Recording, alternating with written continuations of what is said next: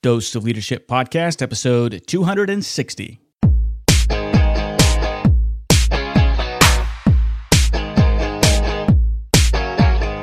Welcome to another episode of the Dose of Leadership Podcast, the show that brings you inspiring and educational interviews with today's most relevant and motivating leaders. Each episode is dedicated to highlight real life leadership and influence experts who dedicate their lives to the pursuit of the truth, common sense, and courageous leadership. And now, here's your host, Richard Rierson. Hey, welcome to the show, episode 260. Do you believe it? 260 episodes of Dose of Leadership, three years plus and running. Thank you for your support. So happy you're tuning into the show, the show where we talk about the topic of leadership because it's central to everything that we do. We bring in all kinds of top thought leaders, military leaders, faith based leaders, everyday folks like you and I talking about this sometimes elusive topic or subject or nebulous topic of leadership, but we try to break it down and make it simple because it is easy to understand, more difficult to put into play because of the authenticity of the vulnerability, the transparency. Those are the real currencies you need to be an effective leader. You just need to opt in too. You don't need to go to any seminars or buy any books or hire an executive coach, even though I'd be happy to help you in that journey. If so, shameless plug, I know. But honestly, leadership is for everyone. You just need to opt in. Leadership principles didn't aren't invented by anybody. They just exist. They are. They're there for your taking. They're there for your discovery. You just need to opt in, right? Understand that leadership is a teachable skill. Leadership follows a set of laws. You learn those laws, you're going to learn how to lead. If you ignore them, well, it's always going to be a challenge for you. And hopefully, Dose of Leadership is one of the great, many resources that you're using in your leadership journey. This is a free resource. Hopefully, you're finding some value. And today, on episode 260, I, other fireside chat number three with my good friend Devin Walker. I love these fireside chats. They're just kind of free flowing, you know, really no agenda. We actually just turn on the recording and see where it goes because um, I love talking with Devin. He he is a great thought leader in the terms of leadership and success. He just signed a book deal and he just finished his manuscript uh, today, I think, actually, as I'm recording this. And I'm excited to see his first of three books coming out with Motivational Press. And in this this episode, we talk about the topic of love. He uh, actually spoke the day before we recorded this, and he was there to see it. And I spoke about leadership as love a lot. That's a central theme in a lot of my speeches because it is. And I've said this before that the I talked about this in uh, my solo episode a couple back about how the Marine Corps was one of the most loving organizations. So we broached that topic a lot. He asked me, he kind of turned the tables on me and was asking me a lot of questions. And uh, it's a it's a great fun conversation. Again, we're all about how leadership is love, and hopefully, if you doubt that, hopefully after this episode, you will realize how true that is. It's a really fun conversation. I really think you're going to enjoy it. And uh, again, if you, are more interested in Devin Walker, he's starting his speaking career. He's been speaking a lot, but he's really ramping it up. He's got this new book coming out. You can find out more at devinwalker.com. Check him out. Um, and again, if you're finding value in Dose of Leadership, I highly encourage you to subscribe, rate, and review to this show. It helps so much for the visibility of this show. We continue to grow steadily month after month with your support, you spreading the word, telling your friends, your family, your coworkers about this show. And if you are finding some value, again, it's free, no advertising. But if you're so inclined and you want to, you can go to patreon.com slash dose of leadership, or you can go to doseofleadership.com and click on the left side banner, support us on Patreon. It's in the menu item as well. And you can financially support the show. It would mean a lot. It goes a long way. You know, I bootstrap this and do this all on my own. And any support that you can help would help me in my entrepreneurial journey to see my dreams. And of course, your support would be greatly and highly appreciated. Find out more again at patreon.com slash dose of leadership. And again, if you're interested in coaching, speaking, myself, I do one on one coaching, group coaching, and speaking for any event. Go to richardrierson.com and you can click out and find out more information and how you can mastermind with me, do group coaching, et cetera, et cetera. And uh, again, send me an email at richard@doseofleadership.com and let me know where you're in your journey. Okay, without further ado, here is the third fireside chat talking about love and leadership. Fireside chat number three on Dose of Leadership. Well, Devin, here we are, fireside chat number three. It's been a few weeks since our last one. What's going on? Uh, not a lot's going on, but actually, I got to the opportunity to uh, attend one of your speaking engagements today. Oh yeah. Well, what did you think? oh, I enjoyed it. I enjoyed it. I actually might want to turn the tables here and uh, start start off by asking you a question. Okay. Well, what? Shoot. Well, I was really intrigued. I mean, and I think I think our audience would be really fascinated to know your viewpoint on one of the things you said. You said that your time that you spent in the Marine Corps and being around the Marines, and that you you viewed the Marine Corps as the most loving organization that you'd ever come across and been involved in. And I wondered, is that how much how far does it go beyond uh, just the brotherhood of being in the military? Hmm, good question. um, yeah i just like to i'd like to know what validate the, that statement. Because i mean what, i think everybody out there when we think of marines Yeah, we right, certainly don't don't think of warm cuddly unless it's toys for tots Yeah. drive. But i mean these are guys that are they're let's face it they're trained to kill. Well, I think yeah, you're right, and, and I and I certainly, um, yeah, warm and cuddly. I wouldn't say was my experience with the Marine Corps, but there was a, um, you know, I also said in that presentation, I, I also kind of have an image. I said, yeah, I want to be in the Marine Corps. I want to be part of something bigger than myself, you know, internally, and so I get to. You know, the officer candidate school, and the guy's yelling at me, telling me you don't have any command presence, and I'm thinking, yeah, I got to be this Billy badass, and you know, I had this image of what I wanted to look like, but I, I you know, there's no matter how hard I tried, I would never do it, and that was kind of a fo- folly because it just made me look stupid. You know, if I tried to be something that I wasn't, trying to be that Yeah. trying, that would be ingenuine right and it doesn't fit my personality, doesn't f- fit the genetic makeup I was born with, the, the characteristics of how I look. I it just would be stupid. And I've seen a lot of guys and leaders inside and outside the Marine Corps that tried to do that, and I'm guilty of it early on. But it didn't take me very long to figure I can't do this. And the reason why it didn't take me very long is because I saw uh, at the time was Colonel Peter Pace. I don't know if you've ever heard of Peter Pace. He was actually uh, on the chairman of Joint Chiefs of Staff Mm. and very skinny guy, very skinny. In my experience there's a lot of marines that are Yeah, I mean, what you would consider to be very thin yeah, he was almost gaunt. You know what I mean? hmm And he was very quiet and he was very soft spoken. He didn't talk much above this level, and I'm like, how is that? You know, he did. He didn't fit. To He wasn't Jack. Nicholson Right, from- exactly right. Right.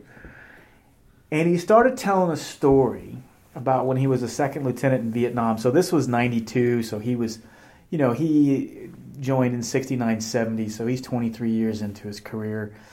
You know, he he just got selected for one star general. And he started telling this story about his first platoon. And he said, you know, we have all these images.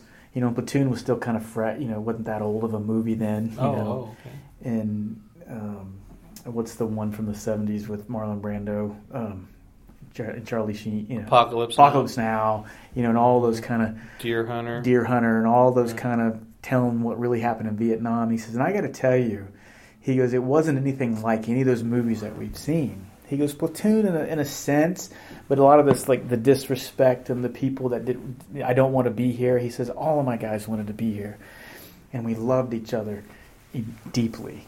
And it was just amazing to hear him talk about it. And he started, to, he was just telling about things that happened and how he lost half of his guys. He lost half of them and you know, and every year on the same time he goes to the graves, and every if he'd done it for 20 years, he goes to the graves and he says a little prayer and talks to every single one of them. And he's sitting there, he's telling the story, and you could hear a pin drop, and his eyes are watered up. All of us are watered up, and he just he, it was hard to explain, but he was just expressing this love that I hadn't really seen, particularly a, a Marine do or an Mhm. officer do. And then the more I started looking at that and hearing stories and meeting World War II Marines and guys that had just seen stuff that would just, you know, use like, how in the world, you know, they're 17, 18, just doing things that, you know, I'm trying to buy beer and a fake ID when I'm 17 is, you know, the extent of my right stress. And they're storming the beaches in Normandy and it just floors me. Speaking of that, I want to hear. I would like you to share that story of the Normandy World War II vet that you sat next to, because the thing that the, he closes that story is what he told you. Because we're we're really, I mean, our topic today is turning out to be love. Yeah. You know, and and you talk to me a lot about how I'm always giving, and Mm-hmm. and you'll see. I mean, it's a common theme with me. Love is a common theme with me. Right. You know, I mean, I, I'm talking about it all the time. I quote, you know, Mm-hmm. um, and people might look at that and be like, "Oh, how how sappy or how weak." Maybe they think. Yeah. But the more the more real genuine leaders you meet you find out that they are the most loving people Yeah, in very. the world and uh, that that that's why that part of your speech today resonated with me because it was I was glad you said that to that the audience the audience was all local business leaders and uh, Uh, anyway I would like for you to tell the World War II story Well, about the, my friend that I had, and oh yeah, that yeah. So there's Jim, and Jim's been on the show, and I've highlighted his story on on Dose of Leadership, and and you know, Cliff Note version lied was 16 when Pearl Harbor broke out, and he says I got to be a part of this. You know, mom was dead, his dad was an alcoholic, working in the oil fields, didn't really. He was just kind of by himself this was down in Oklahoma down in Oklahoma. Mm-hmm. And you know, he says, "I'm going to go join." Marine Corps said, "You're too young. You got to be 17, and if you're 17, you got to be, you know, parents' consent. You know, but we'll take you if you're 17. You're too." Oh, he's, I'm sorry. He was 15 at the time. And he said, "You got to be 17. We'll take you, but 16 with your parents' Parents consent." consent, okay. and I don't know, March, April, he turned 16 and 42, and uh, told his dad, "Look, you're going to go vouch for me and and let me get in the Marine Corps, Or I'm going to go. or I'm the going to go to the Canadian. Navy, you know, because they're taking 16 year olds without any consent." Gotcha. Dad said, "Well, I don't want you to go be a Canadian, so let's go down and sign you up." And they did, you know. And he just he t- and I'd listen to his stories, and it was just like a living museum, and his the, the pictures that he had that oh, it's just amazing. And anyway, he was on first. I think he was 17, and he was on Guadalcanal at the very end. You know, so he didn't. He went on the first waves. It was just kind of mopping things up. But that he said that was when the first time he realized he could be killed. He hit the beach, and it was secure. But he just kind of landed to go be some replacements. And he said, like, stacked up like cordwood, there were these rolls. And he said, "What the heck is that?" And they were Marines rolled up in these kind of mattress-like things that they would bury people in. They were mm. kind of like they would roll them up in some things, and he said they were stacked up about ten feet high, and all he saw were the boots and the things rolled up, and they were getting ready to mass bury. He, And that was the first time he said, "God, I could get killed doing this." it never occurred to him that he could get killed, Wow. you know. And you, but I guess you're 17, and you're like, "I can do anything," you know. Huh. And then he was in another uh, campaign on, I think it was on Tarawa, I think, or I can't remember, Tarawa or Pelu. Anyway, he was in a, standing in a spot, and a buddy of his said, Corpsman, Navy Corpsman said, come over here. He says, why? He says, come over here. Moved, and exact footprints, some of the Marine come and stood in these exact footprints in the sand. And a Marine got hit right in the forehead with by a Japanese sniper and killed him. And it's just like his corpsman just felt compelled to mm. pull him away from that for whatever reason. And I met that corpsman too. They were friends, and he lived in Oklahoma too when I became friends. And they were telling me stories, and I'm just floored. But anyway, to try to sum it up, to get to the point that I want to get to, is that he he was on the first wave of Iwo Jima, and mm. Iwo Jima for the Marine Corps is like Right. man, that's sacred ground. Right. I mean, you know, seven thousand Marines dead, twenty eight thousand wounded on a you know one and a half mile by three mile stretch of land. It's just phenomenal. You know, you can't even imagine those kind of casualties, and those are more casualties than we've had in the entire Afghanistan Gulf War Right. since two thousand and one. You know, or two. And uh, anyway, he gets shot on the seventeenth day, bullet through the back, And it was the first time he'd actually First time he seen ever saw a, a Japanese live Japanese soldier in that whole 17 days. He never saw and, anything. and saw one and shot him. And he gets over this berm and he's like, "Oh my god!" And there's like, I don't know, 40 yards away, uh, a Japanese soldier with a machine gun. He says, "Oh my god!" He rolls back over. He's rolling back over to go in this kind of defilade position. Felt like a hot poker went right through his back, through his kidney, or in this kidney area out his stomach, and he just felt all this wet blood. And he's like, he tried to get up and run, and he couldn't. And he's like, uh, "This is it." And he was just staring at the sky, not wanting to look at his wound because he just pictured, you know, the mm-hmm. worst. That same Corpsman I was telling you about that on the other line Right. just happened to be running by at this time. And he said, Hey, you know, I forget his name. I think it was Mike. He said, Mike, I'm hit. He said, Oh, Jim, yeah. He goes, You're going to be all right, buddy.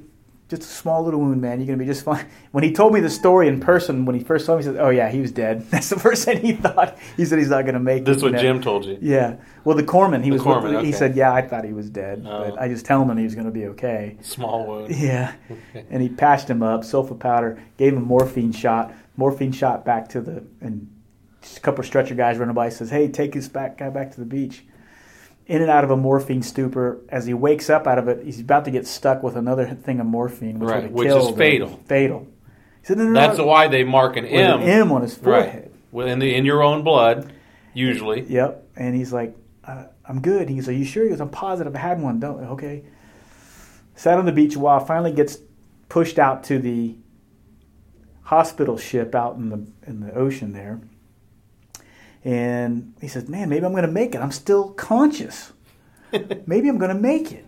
Gets to the hospital ship and he's like, "Sorry, folks, end's full. You know, Yeah. you need to We're go back to at the beach. capacity." We're at capacity. You need to go back to the beach." And he said that was the lowest feeling in his life. He says, "Oh my God, I'm, I got to go back to that damn beach." And the whole time in Iwo Jima, the whole campaign, the beach was never out of enemy range because it's so small Right, of an island. yeah. Right? And uh, so he's in there, and there was an Army Reserve officer helping out the Marines, uh, the Navy docks and everything. Mm-hmm. He says, "Son, we're going to do this right here, otherwise you're not going to make it through the night." On the beach. On the beach in a dugout position, puts him under. which with- would have doubled as a grave, right? Exactly. Puts him under with ether or whatever they did, you know, right there on the beach, and pulls out his. He's gross, but it's his all of his intestines to examine it.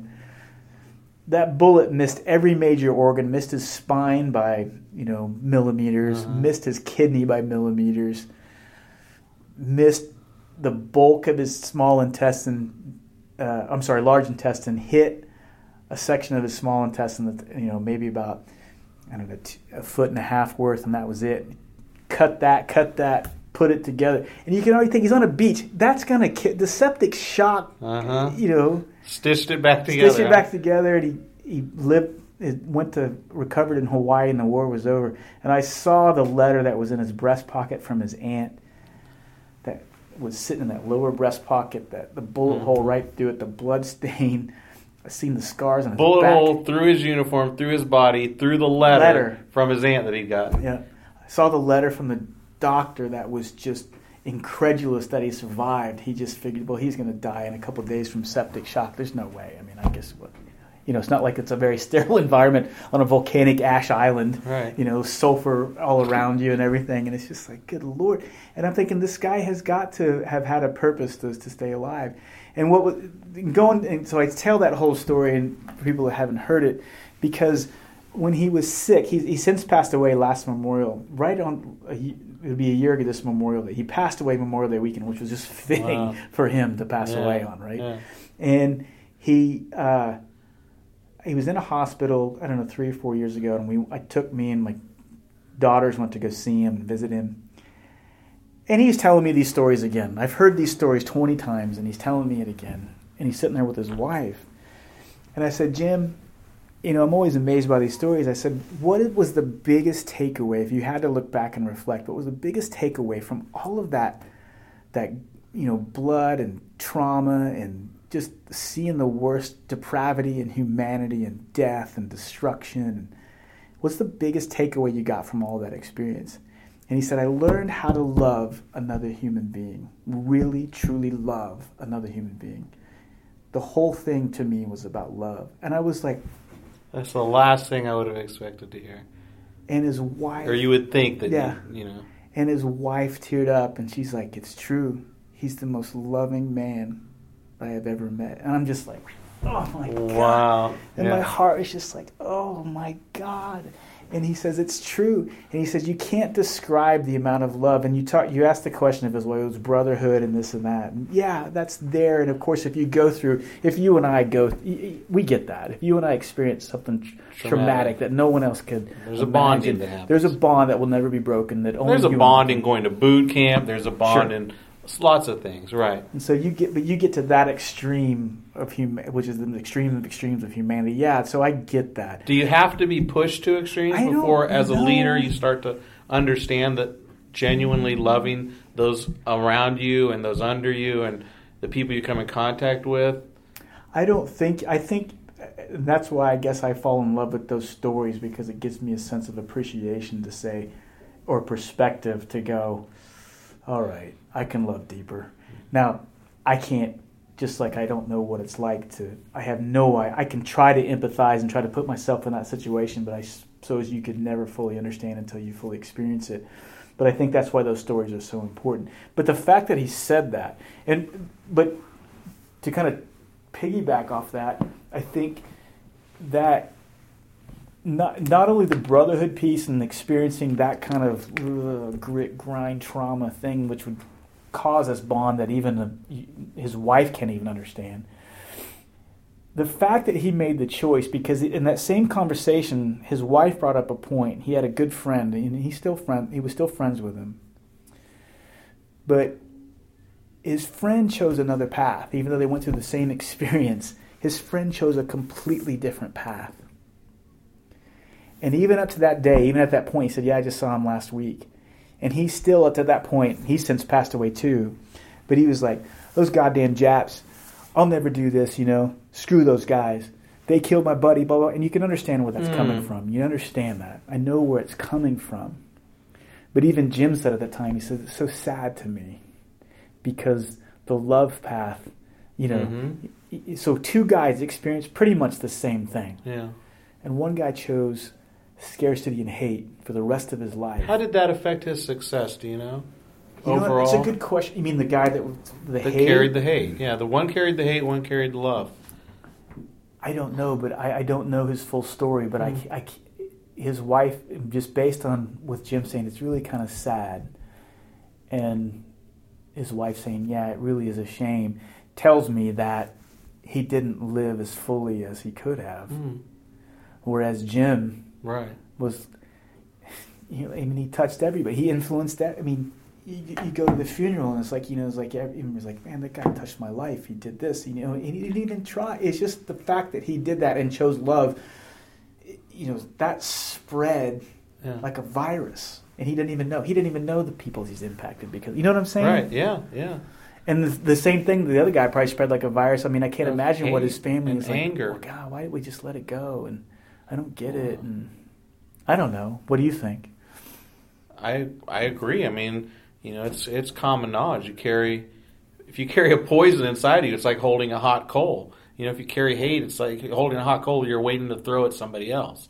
It doesn't do any doesn't do you any good. It does hmm. you more damage than anything else. What was Jim's full name and rank?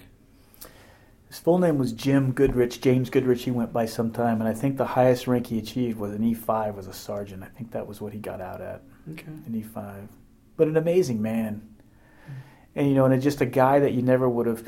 And that's the thing. There's probably, well, with anything, not just right. with vets, but that's why I love capturing people's stories about yeah. love and about because it is. If you don't have it, and I think from the leadership thing going back to it, it is the basis of all leadership. Even is genuine is love. genuine love. It has mm-hmm. to be. If I it's agree. not there, it's really not leadership, in my opinion. I then you're just kind of. I feel like there's things. a perception out there that, especially against men, that tell each other they love each other. I feel like people, a majority of the population thinks that it's weak or a, or sappy. I don't know the right word I'm looking for, but the funny yeah, thing is, I mean, we we run in a group of you know other successful entrepreneurs together, and we all tell each other we love each other every time we see each other. Yeah, you know, I think it's interesting that, and we you know we made that, and I know these people don't know about the our group, the group, but it's a, you know just. A, a group of individuals that we decided to. And if you look, if you lined us up in a lineup, you would say there's no way these guys would be friends. They look completely different. you know, mm-hmm. they come from completely different backgrounds. Yeah.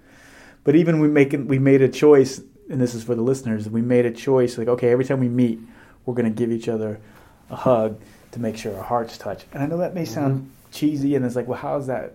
That's not manly. And I'm like, I disagree. You know yeah. what I mean? Yeah. I don't know. I think mo- I think it's we're certainly farther along. Do you think there's a shift in all of society? I think that we're so. seeing more of that because of the acceptance of different lifestyles and or what do you think is causing that shift? I think there is a shift. I would agree. I think there's a shift because, and I don't know it's because of the changing lifestyles or anything like that or acceptance.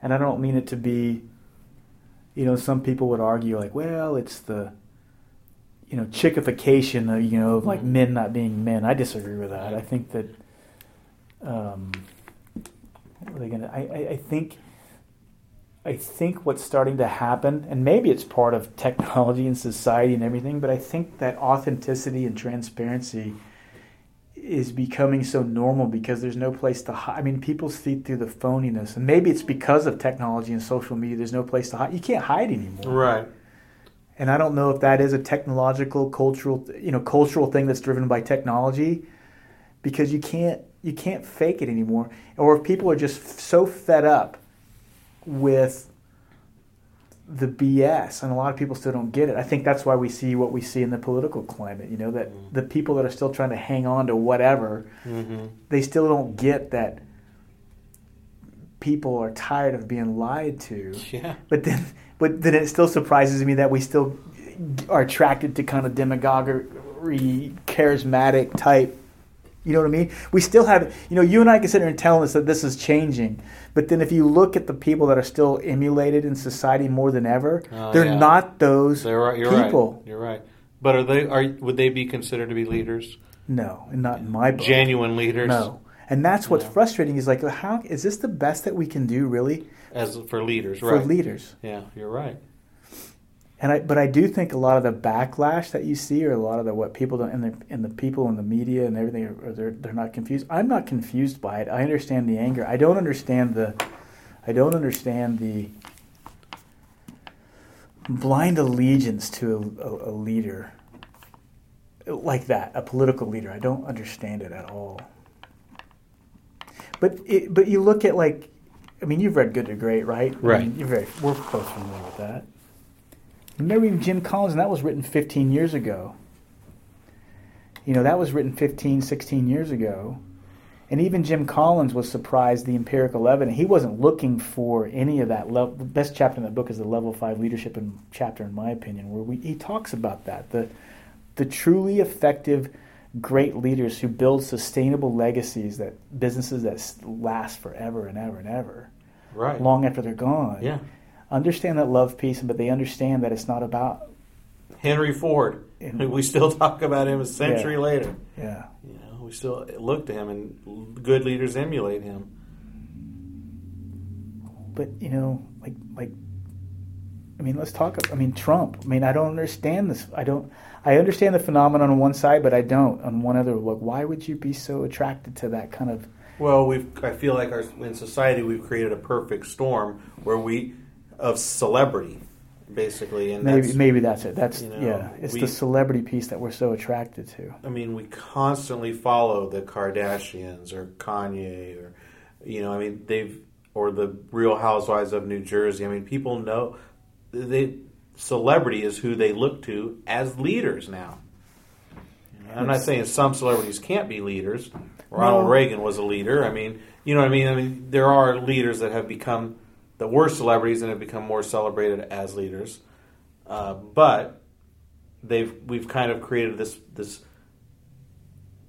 oh I don't know this uh, perfect storm in an American society where that's who they look to for everything advice on life, advice on fashion, advice on what music to listen to. Yeah. And so they become author- authority figures.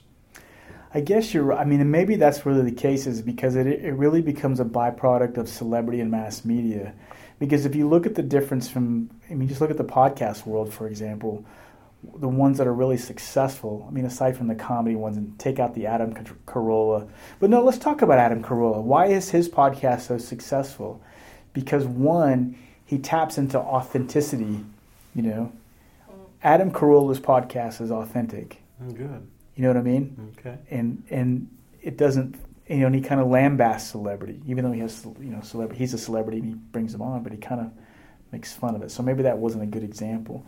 But if you look at all the ones that are really knocking out of the park, the one thing of all of them, the ones that are really genuinely attracting massive audiences, the one common core that they have is authenticity. And the one thing that is missing from the traditional mediums that we so you know that we still get most of our political news, the TV and cable and all that,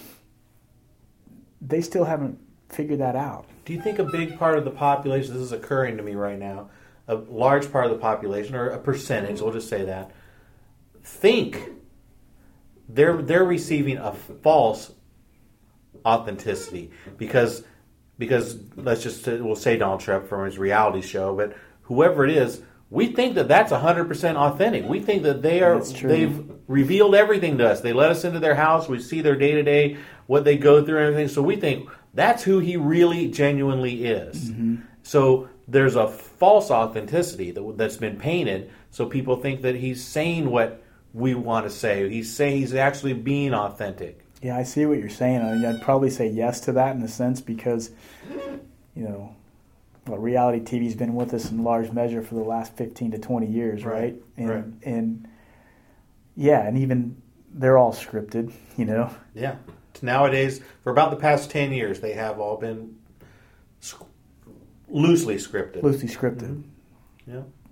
like, hey, Devin, you know, Richard's bringing your enemy over to have a conversation. I want you to go in there yeah. and confront them. You know, I have a friend that was on one of the ones where they go into the uh, storage lockers and kind of go through. Oh yeah, yeah, storage wars type find thing. treasures yeah, supposedly. And he said that they plant all the, the cool stuff to be found. Do they really? Yeah. yeah. Well, they, you know, I, I understand that, but yeah, to your point though, do people realize that? Right. I think more and more they do, but the general population probably doesn't. You know. I think you're right. And they think that yeah, this is what it is, and I don't know, man. But I think I, it's just crazy to watch. I think uh, the heroes, the type of leaders that I would like to be see emulated and have, you know, it's just they're not celebrated right. in in the general circles. They certainly are celebrated in our circles, right? and and the circles we run in and the, and the things we listen to, they're big yeah. and they have a lot of reach. Yeah. But God, look at all the. I mean, just look at the responses that you get on Facebook or the people that reach out and that listen to the show and they reach out to me.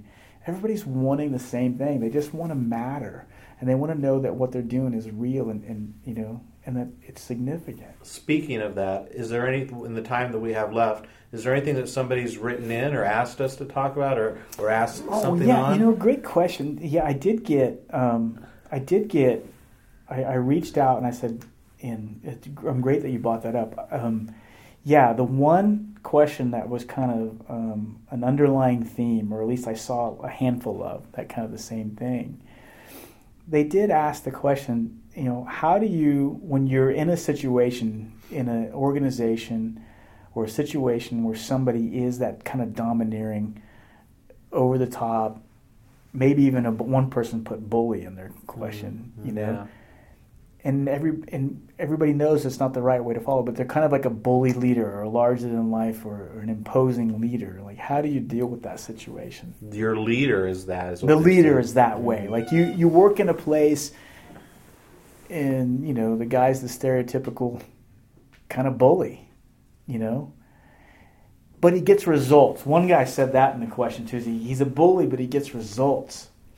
And I worked for it. And speaking, of, I just thought of this. I had a boss that I worked for, and we were like oil and water. And he, no kidding, he came during my week, my performance review. And this comes on a year. I was uh, I, the first year I was there. He ranked me number one out of seven of his of his directors. Come a year later, and he, we started clashing during that the next year. He started doing some weird things and this and that. And he was getting some pressure from a different boss up here, and he just started changing. You know, he was kind of flaky. He came. He said to me one day, he pulled out an article, and I wish I could remember who wrote this article. But he said, "You know what, Richard? You need to be more of a jerk You're too nice. He goes, You need to be more of a hard ass to your people. You need to be more of a jerk. He said those exact words. And he gave me an article that said, See, being a jerk isn't so bad. This came from like Harvard Business Review or something. And it had all this empirical, air quotes, evidence of how being a jerk produced results, and that's what we need.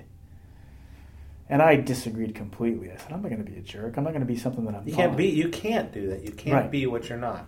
And I go, I'm not going to do it. I said, and he gave an example, and, and this is the time when uh, Steve Jobs had just died, and Jobs' Okay. biography was hot, right? Right. And everybody's reading Steve Jobs' biography, and he goes, and And he- Steve was somebody that was difficult to work Right, with. Right? And he and so he hadn't read the whole book yet. I had read it up to that point. I read the whole thing, and he had said, "He goes, see, you know, and people they they talked to those people who were there when he was creating, you know, the Apple from the very beginning in the '80s and everything else, and they were working 22 hours, and Steve would rant and rave and said, you know, this guy was so happy with what he did, and Steve would walk in and said, yeah." That sucks. You can do better, you know. And the guy's crushed, and Right. and they talk about it with fondness and everything else. And see, and they produced, they made this apple. So it's kind of hard to argue against that, I guess. And I said, but you're forgetting the point of the transformation that Steve made up into his death. Mm-hmm. Yeah, he almost it- a, a hundred of his other speeches. Yeah. And he wouldn't he would tell you he wouldn't he was embarrassed by how he was in that way. Mm-hmm. Did it produce some great results? Yeah, it produced some magic. But just like going through boot camp, Mm, I, yeah, that's a good. I wouldn't want to do that again. and I, but I talk but I talk about it with fondness. Yeah. especially with the guys that were with me. But that doesn't mean I want to relive it. And that, and so anyway, my point was, it's out there. People think you got to be this kind of, you know, hit you over the head with a wiffle ball bat to get results. And I'm like, that's not leadership. That's assault. You know. so you know, It may what the thing that comes to my mind when when and I I think I can honestly say that I I've never been in that situation. Um, if I have, I didn't notice it. It didn't register with me. I didn't. working with a kind of a bully right persona. I, I, yeah. I think I've become in a place, and I don't know if you've told the listeners before, but I'm Buddhist. Yeah. And you know, one of the things that we we hold a lot is I, I carry around. I carry around. When I say carry around, I, I it's a, mo- uh something that I carry in my head. I I don't want to say it's a mantra, but you know, we always believe that the best way to defeat your enemy is to increase their capacity for happiness. So yeah. No, that's great. right. I love that because, and, and, you know, and it goes kind of in line with what I would say to answer that question is like, what would I do or what have I done in those situations? I did everything I could to make that person a better leader. Yeah, absolutely. Increase their capacity for happiness. I remember, I remember my daughter came home once and told me her teacher hated her. You know, every kid's done that. This teacher hates me. Right. And I thought, you know, after 35 years of teaching however many thousands of kids, she picked you to hate. right. Yeah, Yeah. that seems highly unlikely. right, right. Um, and I and and I went on to explain that you know if you go there and you do what you're supposed to do and you don't cause any trouble or anything, they can't they can't do anything to you. You know the, if you if you live a life of integrity and honesty and, and you work hard, you do all the things that we've talked about in previous episodes. If you are just genuine and authentic and do what you're supposed to do, nobody can touch you. Nobody. I'll never ever know what it's like to go to jail for DUI because I don't drink. Right. I'll never know that. Right. You know that it's it's it's not like some somebody's going to pick me up and it's going to just DUI." happen. Right. Um, now, are there people that are wrongly arrested? Yeah. That does happen. So yes, I understand. There's Exceptions. to that. exceptions to that, but as a, on a real level, you know, there are things where if you just do it the right way, you're you don't have to worry about Right. that. And if if you, like you said, if you really turn help help him into a good leader, because usually somebody like that is receiving pressure from somebody else. Yeah, or that behavior is coming from a place of scarcity and insecurity. And once you recognize that, it's never coming from a place of abundance and strength ever. Right. If somebody's bullying or somebody's overcompensating, you know, being over the top, it's they're, it's coming from an insecure place. And so, if you as a leader behind the scenes can do something, and this is where it gets hard because you got to maybe swallow some pride. Now, you don't need to sacrifice your principles. I mean, Right. if somebody's doing something illegal, unethical, Oh, yeah, immoral. You don't need to help them become a better leader. but if the guy is just being a jerk, what can, turn it back to yourself and what can you do to make that person be Become a co-leader. Exactly. You know, it's it's an education process. If they, well, I just keep thinking of the the quote that I gave you earlier. You know, if you increase their capacity for happiness, Yeah, that's a great way to look at it. I love that quote.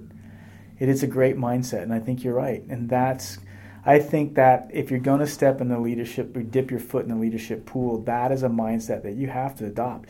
If you don't, then you're just kind of being a typical manager. And if you're bitching about it and you're kind of complaining, you're not doing any good either. That's not Right. leadership. You're just, Right. you just, and it's fun and it's easy to bitch and moan and say, God, that guy's a jerk, and he's he never. But if you want to do something that's hard and the right thing, how do you make that person a better leader? You know, yeah.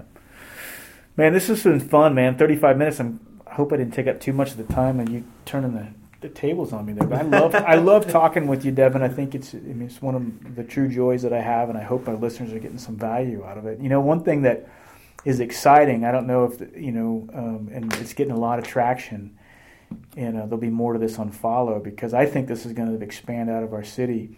But uh, you and I are going to put on a, and our other compadres are going to put on a conference that we call the Grit and Grind Conference. We just kind of said, hey, we're doing this, we're launching it.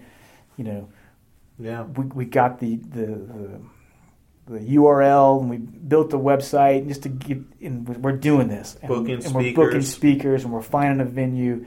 and it's not going to be your typical listen to somebody's success story. We're it's called the Grit and Grind Conference, and what it's going to be is the authentic stuff, the stuff that we really want to hear, that that you really want to hear, that you want the answers to, the uncomfortable stuff, the the uh, the grit and the grind. grind.